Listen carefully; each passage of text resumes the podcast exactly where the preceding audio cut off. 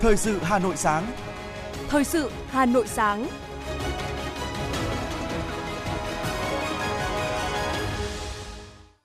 Hồng Hạnh và Minh Phương xin được đồng hành cùng quý thính giả trong 30 phút của chương trình Thời sự sáng ngày hôm nay, thứ ba ngày 18 tháng 10 năm 2022. Chương trình có những nội dung chính sau đây. Lãnh đạo Đảng, Nhà nước và Quốc hội tiếp Tổng thống Cộng hòa Singapore Halima Yacob thăm cấp nhà nước Việt Nam.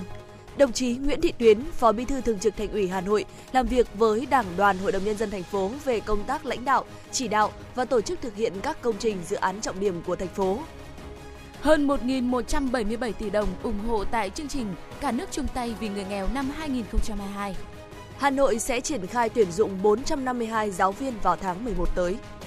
Phần tin thế giới có những thông tin. Séc có thể gia hạn kiểm soát biên giới với Slovakia cho đến ngày 28 tháng 11 tới.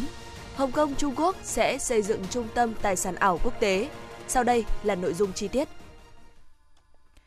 Thưa quý vị, vào chiều qua, tại trụ sở Trung ương Đảng, Tổng Bí thư Nguyễn Phú Trọng đã tiếp Tổng thống Singapore Halima Yacob nhân dịp thăm chính thức cấp nhà nước tới Việt Nam. Tổng thống Halima Yacob đánh giá cao những thành tựu của Việt Nam, sự thay đổi mạnh mẽ vượt bậc so với trước đây 30 năm khi bà có dịp đến thăm Việt Nam. Tổng thống Halima Yacob thông tin với Tổng Bí thư Nguyễn Phú Trọng về kết quả của hội đàm với Chủ tịch nước Nguyễn Xuân Phúc. Hai bên đã ký kết các bản ghi nhớ về hợp tác trên nhiều lĩnh vực, quan hệ đối tác chiến lược giữa hai nước phát triển mạnh mẽ và sâu rộng.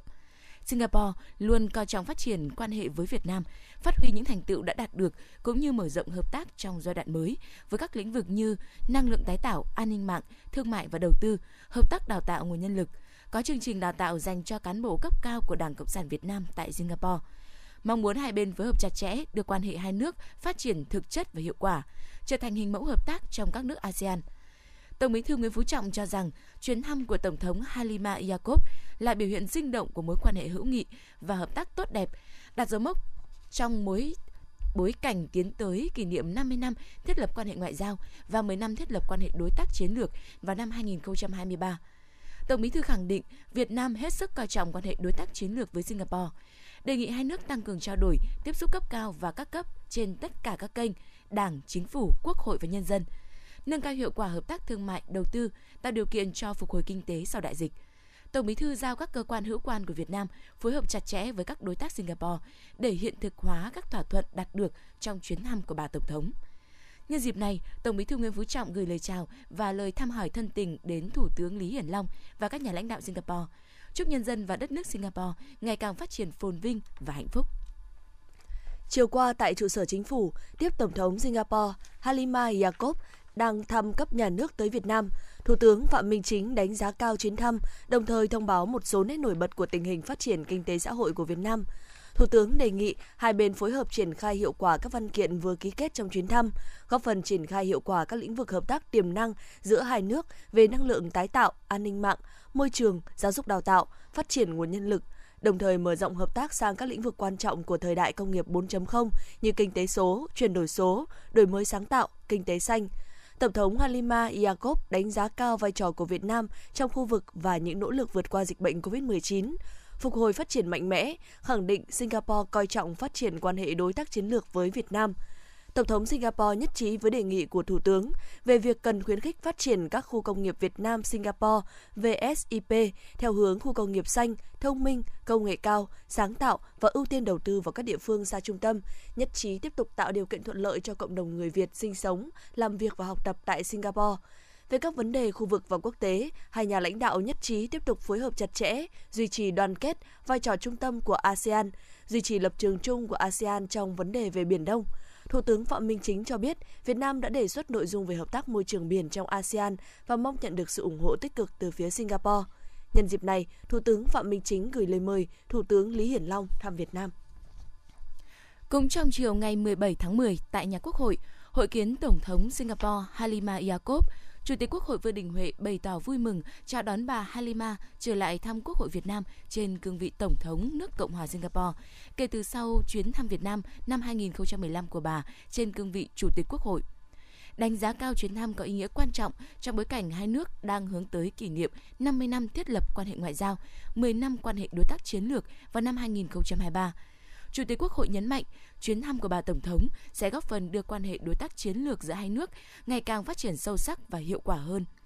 Chủ tịch Quốc hội đề nghị, với thế mạnh của mình, Singapore có thể chia sẻ kinh nghiệm với Quốc hội, chính phủ Việt Nam. Bên cạnh đó, Quốc hội Singapore có thể hỗ trợ Quốc hội Việt Nam trong lĩnh vực đào tạo. Chủ tịch Quốc hội Vương Đình Huệ mong muốn hai bên tăng cường hợp tác trên diễn đàn đa phương, nhất là khẳng định vai trò trung tâm của ASEAN, lập trường chung của ASEAN trong các vấn đề khu vực và toàn cầu, trong đó có vấn đề về Biển Đông. Cảm ơn Chủ tịch Quốc hội đã dành thời gian đón đoàn. Tổng thống Singapore Halima Yacob cho rằng quan hệ song phương giữa Việt Nam, Singapore trong thời gian qua đã phát triển tốt đẹp. Quan hệ hai quốc hội có sự gắn kết chặt chẽ. Bà Tổng thống cũng bày tỏ tin tưởng rằng thời gian tới, hai bên sẽ tìm ra phương án hợp tác cho các vấn đề chung của ASEAN. Quốc hội các nước cần tìm ra cách hiệu quả để hợp tác với nhau, nhất là trong bối cảnh hiện nay cùng ủng hộ tăng cường hiểu biết lẫn nhau qua các kênh có thể giao lưu nhân dân giữa chính phủ với chính phủ, quốc hội với quốc hội cũng như các diễn đàn khác.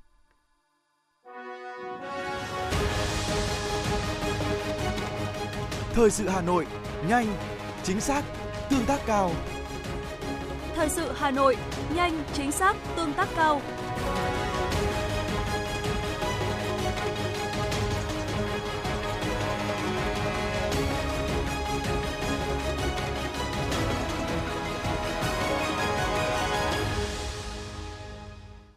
Chuyển sang với những thông tin quan trọng khác. Thưa quý vị, lễ phát động cả nước chung tay vì người nghèo năm 2022 đã diễn ra vào 20 giờ tối qua tại Cung văn hóa Lao động hữu nghị Việt Xô Hà Nội. Đây là sự kiện được tổ chức hàng năm vào dịp ngày 17 tháng 10, Ngày Quốc tế xóa nghèo, có ý nghĩa chính trị, xã hội và nhân văn sâu sắc nhằm phát huy truyền thống đoàn kết, tinh thần tương thân tương ái của cộng đồng, nhằm quan tâm, chăm lo giúp đỡ người nghèo vươn lên thoát nghèo bền vững.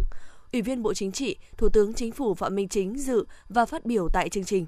Cùng dự có Ủy viên Bộ Chính trị, Phó Chủ tịch Quốc hội Trần Thanh Mẫn, Ủy viên Bộ Chính trị, Bí thư Thành ủy Hà Nội Đinh Tiến Dũng cùng các đồng chí lãnh đạo, nguyên lãnh đạo Đảng, Nhà nước, các ban bộ ngành trung ương và các tỉnh thành phố, đại diện các tập đoàn kinh tế, các doanh nghiệp, tổ chức, các cá nhân, nhà hảo tâm và đại diện các tầng lớp nhân dân trong cả nước.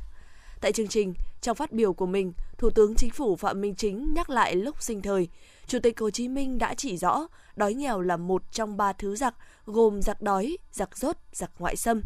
Tại cuộc họp đầu tiên của Ủy ban Nghiên cứu Kế hoạch Kiến quốc ngày 10 tháng 1 năm 1946, người nói, Chúng ta đã tranh được tự do, độc lập rồi, mà dân cứ chết đói, chết rét, thì tự do độc lập cũng không làm gì. Dân chỉ biết rõ giá trị của tự do, của độc lập khi mà dân được ăn no, mặc đủ, Thấm nhuần tư tưởng đó, xóa đói giảm nghèo luôn được Đảng, Nhà nước ta đặc biệt quan tâm, coi đây là yêu cầu cấp bách, là một nhiệm vụ trọng tâm, chiến lược của quá trình phát triển nhanh bền vững. Thủ tướng xúc động, chung tay vì người nghèo, không để ai bị bỏ lại phía sau, không chỉ là khẩu hiệu mà là những hành động cụ thể thiết thực. Xóa đói giảm nghèo là vấn đề toàn dân và cả nước cần phải có cách tiếp cận toàn dân và trên bình diện quốc gia đó là sự tham gia tích cực của cộng đồng và sự phối hợp, hỗ trợ, giúp đỡ của các cấp, các ngành và bạn bè, đối tác quốc tế. Nhân dịp này, Thủ tướng gửi lời cảm ơn và mong muốn các tổ chức cá nhân doanh nghiệp trong và ngoài nước, kiều bào ta ở nước ngoài, bạn bè quốc tế với trái tim nhân ái, tinh thần trách nhiệm cao, tiếp tục có những đóng góp hiệu quả hơn nữa trong công cuộc xóa đói giảm nghèo của Việt Nam trong giai đoạn phát triển mới. Trước đó vào chiều ngày 17 tháng 10, Tại sảnh Cung văn hóa Lao động hữu nghị Việt Xô diễn ra chương trình tiếp nhận ủng hộ người nghèo. Các doanh nghiệp tổ chức cá nhân đến trao biển đăng ký ủng hộ quỹ vì người nghèo trung ương và chương trình an sinh xã hội. Các đồng chí đại diện lãnh đạo Đảng, Nhà nước, Mặt trận Tổ quốc Việt Nam theo thứ tự tiếp nhận phần trao biển và tặng lại doanh nghiệp, tổ chức cá nhân biểu trưng kỷ niệm của chương trình. Theo ban tổ chức, tại chương trình Cả nước chung tay vì người nghèo năm nay, đã nhận được sự quan tâm của 167 cơ quan, đơn vị, tập đoàn, tổng công ty, các doanh nghiệp, doanh nhân, các tổ chức tôn giáo, người Việt Nam ở trong nước và ngoài nước. Các nhà hảo tâm đã ủng hộ và đăng ký ủng hộ Quỹ vì người nghèo và chương trình an sinh xã hội với số tiền trên 1.177 tỷ đồng. Trong đó qua Quỹ vì người nghèo Trung ương gần 134 tỷ đồng, chương trình an sinh xã hội trên 1.043 tỷ đồng. Ban tổ chức chương trình cũng thông báo Ủy ban Mặt trận Tổ quốc Việt Nam 63 tỉnh thành phố đã và đang triển khai hoạt động thiết thực trong tháng cao điểm vì người nghèo. Theo thống kê đến nay, mặt trận các tỉnh thành phố đã huy động đăng ký ủng hộ trên 1.639 tỷ đồng.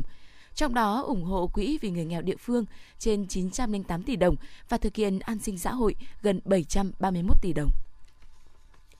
Các doanh nghiệp, tổ chức cá nhân ủng hộ thông qua các tài khoản của Quỹ vì người nghèo Trung ương như sau.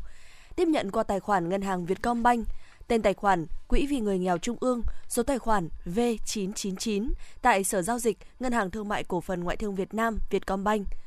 2. Tiếp nhận qua tài khoản Ngân hàng Chính sách Xã hội, tên tài khoản Quỹ vì người nghèo Trung ương, số tài khoản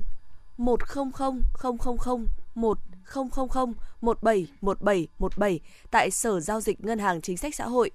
3. Tiếp nhận qua tài khoản kho bạc nhà nước, tên tài khoản Quỹ vì người nghèo, Ủy ban Trung ương Mặt trận Tổ quốc Việt Nam, số tài khoản 3761 09054386 91046 tại kho bạc nhà nước Hoàn Kiếm, Hà Nội. Tiếp nhận ủng hộ bằng tiền mặt, Phòng Kế hoạch Tài chính, phòng 109, phòng 111, nhà B, Văn phòng Cơ quan Ủy ban Trung ương Mặt trận Tổ quốc Việt Nam, số 46 Tràng Thi, Hoàn Kiếm, Hà Nội. Điện thoại 0243 9288 480.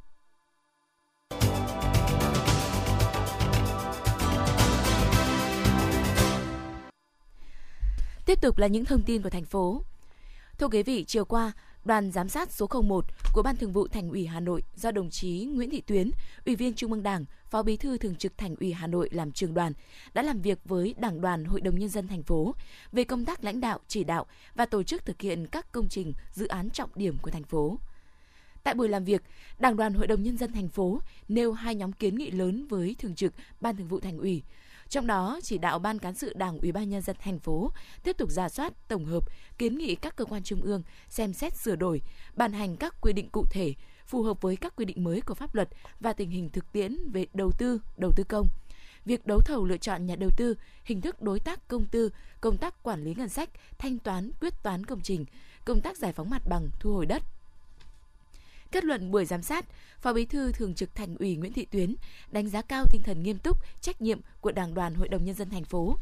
nhất là trong việc quán triệt, triển khai các thực hiện chương trình số 02, chương trình số 03 và chương trình số 05 của thành ủy.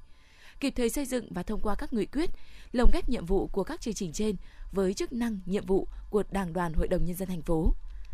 Tuy nhiên, Phó Bí thư Thường trực Thành ủy cho rằng với chức năng của Đảng đoàn Hội đồng nhân dân thành phố và quy chế do Ban Thường vụ Thành ủy ban hành, việc ra nghị quyết phân công nhiệm vụ các thành viên của Đảng đoàn Hội đồng nhân dân thành phố cần có sự đeo bám đến cùng để có thể đánh giá kết quả thực hiện. Cùng với đó cần ra soát về cơ chế chính sách kịp thời để có thể phát hiện những vấn đề còn mâu thuẫn, bất cập, báo cáo trung ương, thành phố điều chỉnh, đảm bảo sự thống nhất, Liên quan đến thủ tục đầu tư xây dựng cơ bản, trường đoàn giám sát cũng đề nghị Đảng đoàn Hội đồng nhân dân thành phố giả soát để cùng với thành phố tháo gỡ những khó khăn còn tồn tại.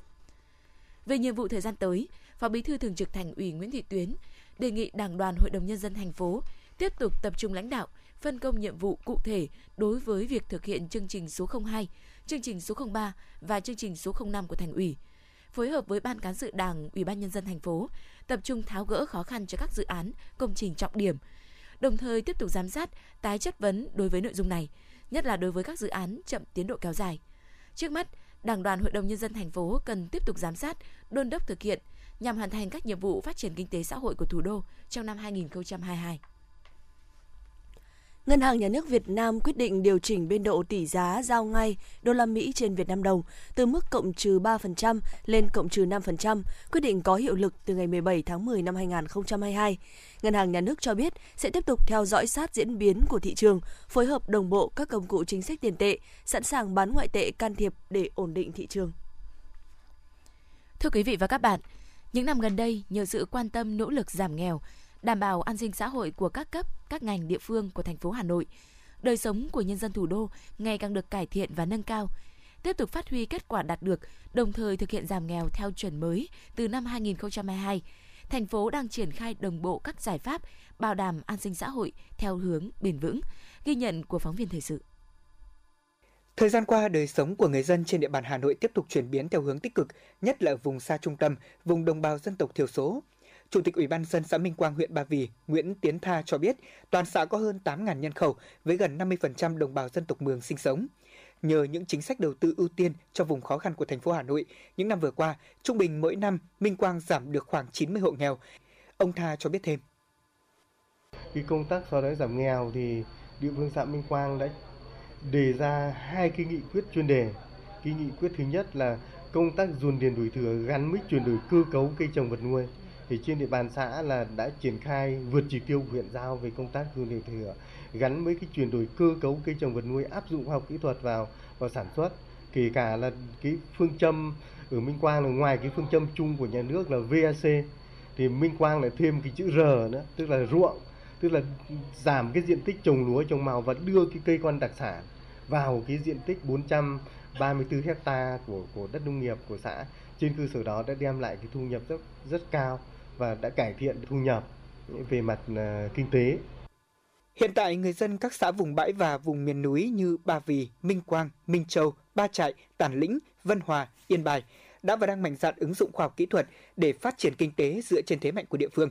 Trong đó nổi bật nhất là sản xuất thâm canh cây chè theo hướng Việt Gáp, chăn nuôi gia súc gia cầm, làm du lịch dịch vụ.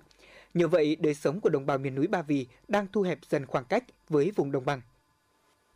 Tại các địa phương có đồng bào dân tộc thiểu số sinh sống thuộc huyện Trương Mỹ, Quốc Oai, Thạch Thất, Mỹ Đức cũng cơ bản không còn hộ nghèo. Để thực hiện mục tiêu giảm nghèo, tại xã Đông Yên, huyện Quốc Oai, Đảng, chính quyền đã ban hành nhiều chính sách hỗ trợ người nghèo phát triển đời sống và sản xuất. Bên cạnh đó, Mặt trận Tổ quốc, các tổ chức đoàn thể, cá nhân đã tham gia có vai trò rất quan trọng trong công tác xóa đói giảm nghèo của xã. Trong đó, cuộc vận động quỹ vì người nghèo đã trở thành một hoạt động thường niên và sâu rộng trong các tầng lớp nhân dân. Qua đó góp phần vào việc xóa đói, giảm nghèo, đặc biệt giảm bớt nhà tạm, nhà rột nát cho nhiều hộ nghèo ở trong xã các hội đoàn thể đã xây dựng nhiều mô hình xóa đói giảm nghèo. Các doanh nghiệp cũng tích cực tham gia đóng góp vào quỹ vì người nghèo hoặc là hỗ trợ trực tiếp cho các hộ nghèo. Thông qua việc thực hiện một cách đồng bộ các giải pháp, chương trình xóa đói giảm nghèo, bộ mặt các xã nghèo đã có sự thay đổi đáng kể, chất lượng cuộc sống của người dân từ đó được cải thiện rõ rệt. Ông Tạ Đình Quý, Chủ tịch Ủy ban Nhân dân xã Đông Yên nói. Chúng tôi cũng đã tổng hợp, Ờ, phân loại, đánh giá, kiểm tra đối với các hộ nghèo cận nghèo và các hộ nghèo cần vốn thì ủy ban dân huyện và xã chịu trách nhiệm đầu tư vốn để cho các hộ phát triển kinh tế. Các hộ cần đầu tư hỗ trợ chăn nuôi bò hoặc các hộ cần đầu tư hỗ trợ xe máy, nhà ở. Trong quá trình thực hiện giảm nghèo, đáng chú ý, những trường hợp có hoàn cảnh khó khăn đều nhận được sự quan tâm trợ giúp kịp thời về nhà ở, nguồn sinh kế, hỗ trợ học nghề và giới thiệu việc làm – đặc biệt thực hiện chính sách an sinh xã hội của Trung ương và thành phố Hà Nội trong đợt dịch COVID-19 lần thứ tư với tổng nguồn kinh phí hỗ trợ là hơn 5.000 tỷ đồng. Hàng triệu người dân trên địa bàn đã có thêm điểm tựa, động lực để vượt qua giai đoạn khó khăn và góp phần giảm nguy cơ rơi vào cảnh nghèo, tái nghèo. Bà Lê Thị Kim Châu, trưởng phòng lao động thương binh và xã hội huyện Gia Lâm cho biết. Lãnh đạo huyện cũng đã chỉ đạo cái việc tập trung làm sao mà để các cái hộ cận nghèo, những hộ khó khăn trên địa bàn huyện đều được quan tâm động viên kịp thời. Theo đánh giá của Sở Lao động Thương binh và Xã hội Hà Nội, từ ngày 1 tháng 1 năm 2022, toàn thành phố áp dụng chuẩn nghèo theo tiêu chí mới, cao hơn nhiều so với tiêu chí hiện nay và so với chuẩn chung của cả nước. Cụ thể, chuẩn hộ nghèo là hộ gia đình có mức thu nhập từ 2 triệu đồng một người một tháng trở xuống ở khu vực nông thôn và từ 2,5 triệu đồng một người một tháng trở xuống tại khu vực thành thị. Liên quan đến vấn đề này, Giám đốc Sở Lao động Thương binh và Xã hội Hà Nội Bạch Liên Hương cho biết, cùng với những giải pháp hỗ trợ giảm nghèo đã và đang được triển khai, Sở cũng đang phối hợp chặt chẽ với các cơ quan liên quan để đưa chương trình số 08 của Thành ủy về phát triển hệ thống an sinh xã hội, nâng cao phúc lợi xã hội, chất lượng cuộc sống của nhân dân thủ đô giai đoạn 2021-2025 đi vào cuộc sống một cách hiệu quả nhất. Theo đó, thành phố tiếp tục triển khai các giải pháp để thúc đẩy phát triển kinh tế, nâng cao thu nhập, tạo việc làm cho người dân –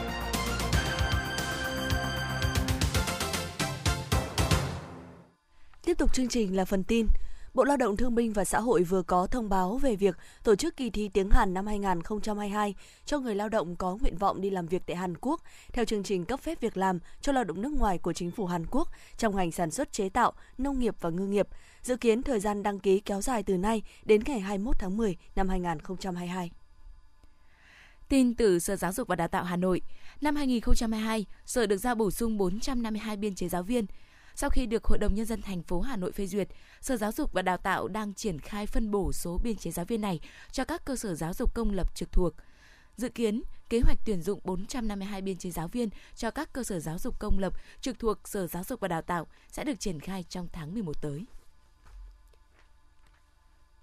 Thưa quý vị và các bạn, với bản tính hiếu động, tò mò, nghịch ngợm thì việc tuyên truyền nâng cao nhận thức về các nguy cơ dễ xảy ra tai nạn, thương tích cho các em học sinh là việc làm cần thiết. Qua việc trao đổi, hướng dẫn của các cán bộ cảnh sát phòng cháy chữa cháy và cứu nạn cứu hộ thì các em cũng nhận biết được các hiểm họa xung quanh mình để phòng tránh cũng như trang bị những kiến thức cơ bản để thoát hiểm khi có cháy xảy ra.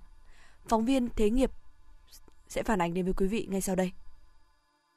Dùng khăn ướt, đeo khẩu trang cũng như không nghịch ổ cắm điện và các vật liệu xảy ra cháy như bình ga, xăng dầu.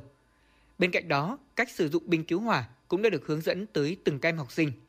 Những giờ học ngoại khóa như thế này vừa bổ ích, vừa mang lại hứng thú cho các em, giúp các em nhận biết nguy cơ mất an toàn cho bản thân và gia đình. Em Phạm Ngọc Hà, lớp 5A2, trường tiểu học Tân Triều, huyện Thanh Trì nói. Sau buổi tuyên truyền phòng cháy chữa cháy này, em đã tiếp thu được cách phòng cháy chữa cháy khi ở nhà, khi ở trường học. Thứ nhất là không được nghỉ các thiết bị điện như bếp ga, lửa và điện. Khi chúng ta gặp cháy, chúng ta phải thật bình tĩnh để để nghĩ ra cách thoát hiểm. Tại buổi tuyên truyền và diễn tập phòng cháy chữa cháy tại trường tiểu học Tân Triều, huyện Thanh Trì, gần 600 em học sinh của nhà trường cũng đã được cán bộ cảnh sát phòng cháy chữa cháy công an huyện tuyên truyền về hiểm họa cháy nổ cùng các nguy cơ tiềm ẩn cháy nổ cao, hướng dẫn cho các em học sinh kỹ năng xử lý tình huống khi có cháy, hướng dẫn thoát hiểm khi xảy ra cháy và sử dụng các thiết bị chữa cháy để sử dụng khi cần thiết. Tại buổi tuyên truyền, các em cũng mạnh dạn nêu lên những thắc mắc, các biện pháp phòng cháy, hạn chế tai nạn thương tích tại các tòa trung cư cao tầng, cùng nhiều tình huống phát sinh tại các hộ dân cư và hướng xử lý các tình huống như vậy để phòng tránh. Em Nguyễn Minh Hà, lớp 4A2, trường tiểu học Tân Triều chia sẻ. Con thưa chú là nếu như chúng ta bị cháy ở trong nhà thì chúng ta sẽ ra phòng ngoài về phía ban công. Nếu như nhà có ban công thì chúng ta sẽ ra ban công để ờ, đóng hết các cửa phòng lại. Cùng với việc thường xuyên kiểm tra, bảo trì các thiết bị phòng cháy chữa cháy, nhà trường cũng kiện toàn lực lượng phòng cháy chữa cháy cơ sở với 12 người, thường xuyên được tập huấn sử dụng thành thạo các thiết bị chữa cháy để chủ động ứng phó khi có tình huống cháy xảy ra. Trường tiểu học Tân Triều sau khi được cải tạo và xây mới cũng đáp ứng yêu cầu về trang thiết bị, cơ sở hạ tầng cho việc dạy và học của thầy cô giáo và các em học sinh. Trong quá trình xây dựng, nhà trường cũng đầu tư hệ thống báo cháy tự động, trang bị các thiết bị phòng cháy chữa cháy tại vị trí chân cầu thang và những nơi tiềm ẩn nguy cơ cháy nổ cao như bếp ăn và hệ thống dây dẫn điện. Ông Cung Quốc Trưởng, hiệu trưởng trường tiểu học Tân Triều, xã Tân Triều, huyện Thanh Trì cho biết. Chúng tôi kết hợp với um, đội phòng cháy chữa cháy của công an huyện Thanh Trì kết hợp để tuyên truyền cho các con về kỹ năng chủ yếu là phòng cháy chữa cháy và thoát hiểm khi mà giả định có trường hợp mà sự um, cháy nổ nó xảy ra thì lúc đó các con sẽ có một cái kỹ năng để thoát hiểm và đặc biệt là chúng tôi kết hợp với gia đình để cha mẹ các con cùng với các cô giáo chủ nhiệm giáo dục rèn luyện cho con cái thói quen phòng cháy chữa cháy ngay từ nhà.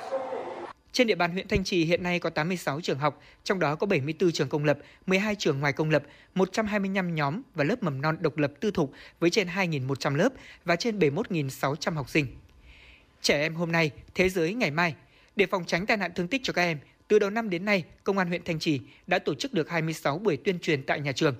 Dự kiến từ nay đến cuối năm, theo kế hoạch, Công an huyện Thanh Trì cũng sẽ phối hợp cùng các nhà trường trên địa bàn tổ chức tuyên truyền trực quan cho các em học sinh, tập huấn công tác phòng cháy chữa cháy cho đội chữa cháy cơ sở cùng cán bộ giáo viên của các nhà trường để làm tốt công tác phòng cháy chữa cháy và phòng chống tai nạn thương tích tại các nhà trường. Đại úy Nguyễn Văn Quảng, Phó đội trưởng đội cảnh sát phòng cháy chữa cháy và cứu hộ cứu nạn Công an huyện Thanh Trì cho biết. Công an huyện phối hợp ờ, với phòng giáo dục ờ, xây dựng mô hình ờ, đảm bảo an toàn phòng cháy đối với trường học. Từ đầu năm đến giờ thì công an huyện Thanh Trì đã ừ, chủ động phối hợp với phòng giáo dục, trường học và ủy ban nhân dân các xã thị trấn tổ chức tuyên truyền phòng chống đuối nước cho tất cả các xã thị trấn. Thì đối tượng thời gian vừa qua thì chúng tôi tập trung vào học sinh cấp 2 và hiện nay thì chúng tôi đang tập trung vào Ờ, cấp 1 và trường mầm non đang triển khai tiếp tục các đối tượng ờ, tiếp theo theo sự chỉ đạo của lãnh đạo công an huyện Thanh Trì. Việc chủ động đảm bảo an toàn phòng chống cháy nổ tại các nhà trường là việc làm cần thiết với mục tiêu giảm thiểu nguy cơ tai nạn xảy ra với các em học sinh tại các cơ sở giáo dục. An toàn hôm nay, nụ cười ngày mai, đó không chỉ là khẩu hiệu mà đã trở thành phương châm hành động của thầy cô và lực lượng cảnh sát phòng cháy chữa cháy để mỗi em học sinh khi đến trường là một ngày an toàn, vui tươi, ý nghĩa.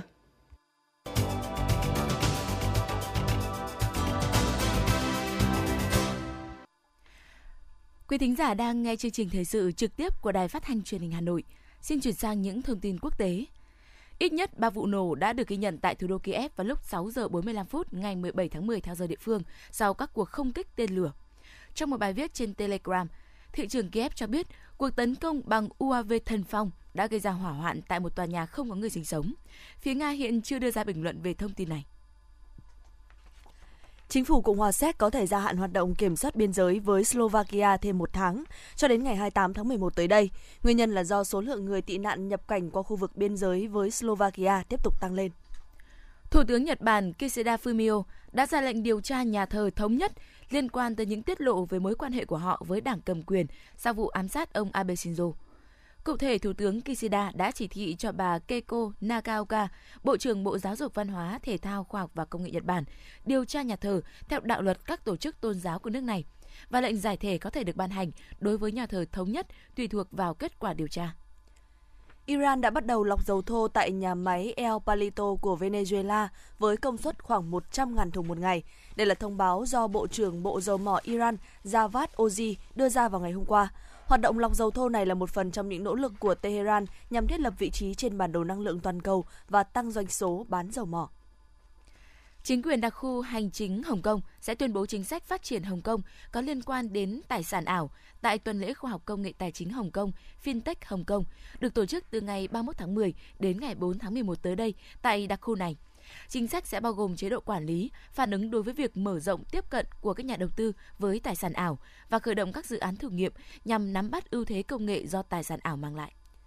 Cảnh sát Australia phát hiện các game thủ trẻ tuổi có thể là mục tiêu tuyển mộ của những kẻ cực đoan. Theo cảnh sát liên bang Australia, các cuộc điều tra liên quan đến khủng bố đã tăng từ 2% trước năm 2020 lên khoảng 15% trong năm 2022. Cảnh sát Australia khuyến khích các bậc cha mẹ và người giám hộ trò chuyện với con cái mình và tìm hiểu xem chúng đang chơi trò gì, đang tương tác với ai trong những trò chơi đó, đồng thời quan sát và tìm hiểu các hành vi của chúng trên mạng xã hội.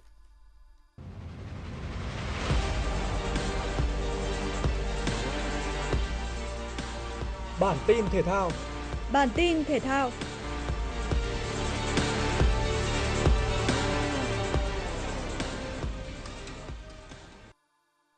Liên đoàn bóng đá Việt Nam và huấn luyện viên Park Hang-seo đã đi đến thống nhất về việc chấm dứt hợp đồng giữa hai bên vào ngày 31 tháng 1 năm 2023. Như vậy, AFF Cup 2022 là giải đấu cuối cùng của ông Park trên cương vị huấn luyện viên trưởng của đội tuyển Việt Nam.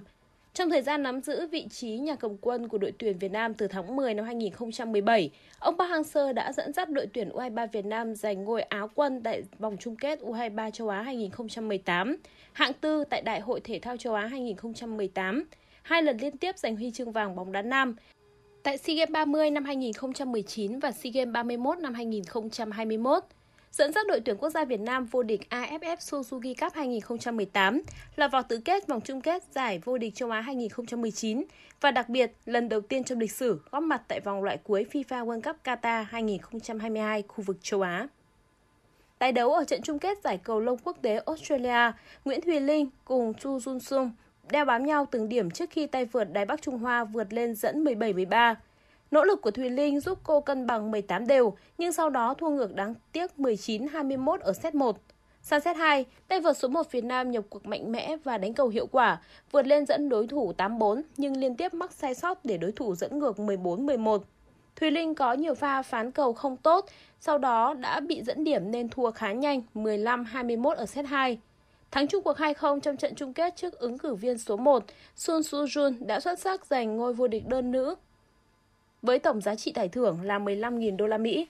Dù về đích ở vị trí ngôi áo quân, nhưng Nguyễn Thùy Linh vẫn xứng đáng nhận được những lời khen với màn trình diễn khá ấn tượng tại giải đấu này và tích lũy thêm điểm số để cải thiện thứ hạng BWF. Tay vợt người Nga Andrei Rublev tiếp tục cho thấy chuỗi phong độ ấn tượng của mình để mang về danh hiệu thứ tư trong mùa giải năm nay. Bước vào trận chung kết giải quần vợt Gijong mở rộng 2022, Andrei Rublev đã cho thấy sự lấn lướt trước đối thủ Sebastian Koda. Rublev vươn lên dẫn 4-1 rồi thắng 6-2 trong set đấu đầu tiên. Set 2 diễn ra với kịch bản tương tự khi tay vợt người Nga là người kiểm soát tốt thế trận trước khi giành chiến thắng 6-3. Tổng cộng hạt giống số 1 ghi được 29 điểm winner và giành 3 break trong hành trình đi tới chiến thắng 2-0 để chính thức đăng quang giải đấu. Qua đó, tiến gần hơn tới mục tiêu giành suất dự ATP Final diễn ra vào tháng sau khi Rublev đang xếp hạng 6 trên bảng xếp hạng Race to Turin. Ngày thi đấu cuối cùng tại giải Gold Jojo Championship 2022 tiếp tục chứng kiến màn cạnh tranh quyết liệt cho vị trí dẫn đầu trên bảng tổng sắp với sự góp mặt của hàng loạt những tên tuổi như Andrew Busnam, Ricky Flower và Keegan Spranley. Tuy nhiên cũng phải tới hố đấu cuối, người hâm mộ mới được chứng kiến phút giây cảm xúc nhất của giải đấu khi cú gặt bóng chính xác ở hố số 18 của Keegan Spranley đã giúp cho golfer người Mỹ kết thúc vòng đấu với 68 gậy. Thành tích này là vừa đủ để Keegan Bradley vượt qua hai đối thủ trực tiếp với khoảng cách chỉ vỏn vẹn một gậy trên bảng tổng sắp để giành chức vô địch tại Jojo Championship 2022 với tổng điểm là 15 gậy âm. Đây cũng là danh hiệu PGA Tour thứ 5 trong sự nghiệp của Bradley. Dự báo thời tiết ngày và đêm 18 tháng 10 năm 2022. Khu vực Hà Nội có mây, ngày nắng, đêm không mưa, gió bắc cấp 2, cấp 3, sáng và đêm trời lạnh nhiệt độ từ 18 đến 31 độ. Quý vị và các bạn vừa nghe chương trình thời sự của Đài Phát thanh Truyền hình Hà Nội, chỉ đạo nội dung Nguyễn Kim Khiêm, chỉ đạo sản xuất Nguyễn Tiến Dũng, tổ chức sản xuất Trà My. Chương trình do biên tập viên Nguyễn Hằng, phát thanh viên Hồng Hạnh Minh Phương và kỹ thuật viên Kim Thoa thực hiện. Hẹn gặp lại quý vị trong chương trình thời sự 11 giờ trưa nay. Thân ái chào tạm biệt.